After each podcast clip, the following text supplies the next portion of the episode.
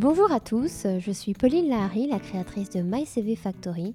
Nous accompagnons les candidats à se démarquer sur leur CV principalement.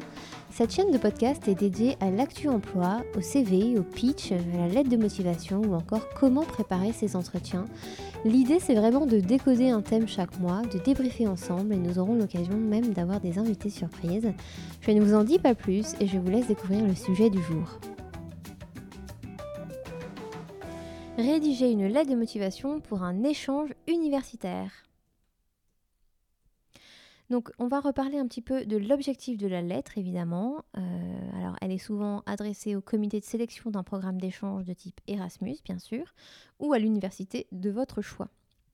L'objectif de la lettre, c'est vraiment de convaincre le lecteur, évidemment, donc vous vendre à votre université d'accueil et expliquer pourquoi vous méritez d'être sélectionné dans le cadre d'un programme d'échange universitaire.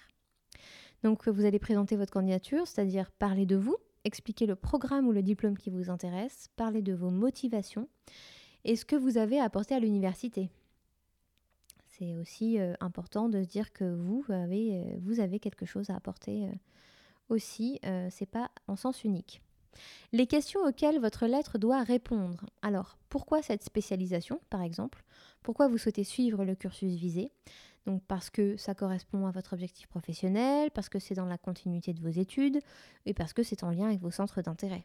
Donc ça, c'est à vous de l'insérer dans la lettre. Ensuite, pourquoi ce pays? Pourquoi cette région? Pourquoi cette ville? Pourquoi finalement est-ce la région idéale pour votre échange? Expliquez que vous n'êtes pas là par hasard, que votre choix est réfléchi. Là, c'est à vous vraiment de valoriser le pays, la culture, euh, voilà, ce que vous souhaitez y trouver en tout cas euh, sur place. Ensuite, pourquoi cette université? Euh, Donc, ce sont les cours qui vous intéressent particulièrement et pourquoi? Lesquels?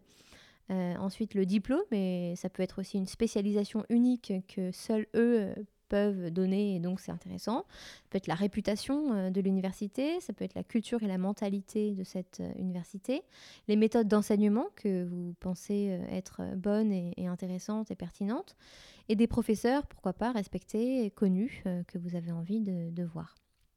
Et puis, quelles sont vos attentes, ce que vous comptez apprendre sur place, donc sur le plan académique, sur le plan humain? C'est toujours intéressant de les mentionner dans la lettre.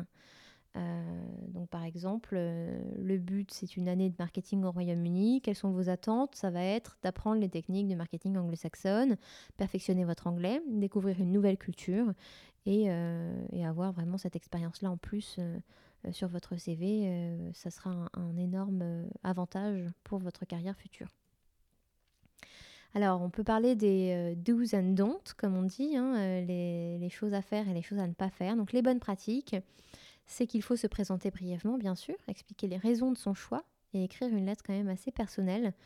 Euh, être courtois, bien évidemment, soigner l'orthographe, la grammaire et la syntaxe, et puis se relire, hein, surtout pour une lettre rédigée en anglais ou en tout cas toute autre langue étrangère. faire relire sa lettre est un incontournable à éviter euh, bah, quelque chose de très impersonnel finalement, euh, où on voit que c'est une lettre un peu que vous avez copié-collé euh, de votre camarade et c'est un peu dommage, puisque vous allez oublier certains arguments qui paraissent importants et le contenu sera moins convaincant car un peu trop générique et un peu trop vaste. Ne racontez pas votre vie, ne dénigrez pas bien sûr votre pays d'origine ou votre université actuelle. on va dire que c'est une base. Alors, comme exemple de plan, donc ça c'est toujours intéressant, on va terminer là-dessus. Euh, comment présenter? Donc, le premier paragraphe, ça va être vraiment la présentation. Donc, vous présentez, euh, vous valorisez en fait un peu euh, bah, l'université, le cursus, l'année en cours, les centres d'intérêt que vous avez, s'ils sont pertinents et en lien avec l'échange. Ensuite, vous allez parler de vos motivations. Pourquoi partir à l'étranger? Pourquoi ce pays? Pourquoi cette ville? Pourquoi cette université? Pourquoi ce cursus? Les attentes, ensuite, en paragraphe 3, donc ce que vous souhaitez apprendre sur le plan académique, personnel, linguistique, est-ce que vous souhaitez découvrir une nouvelle culture, une autre façon d'apprendre et en quoi cet échange s'inscrit dans votre projet. Donc c'est le paragraphe 4 qui parle finalement du projet professionnel. En quoi euh, cet échange vous sera utile dans le futur. Les qualités que vous pourrez acquérir grâce à cet échange, capacité d'adaptation, ouverture d'esprit, compétences linguistiques, vision internationale. Donc ces quatre paragraphes vous, euh, vous permettront vraiment euh, d'avoir une lettre euh, de motivation adéquate pour un échange universitaire. Voilà, à très bientôt Merci à vous pour votre écoute. Si vous avez aimé notre podcast, n'hésitez pas à le partager autour de vous et à nous mettre quelques étoiles sur iTunes. Je vous dis à très bientôt pour de nouvelles aventures.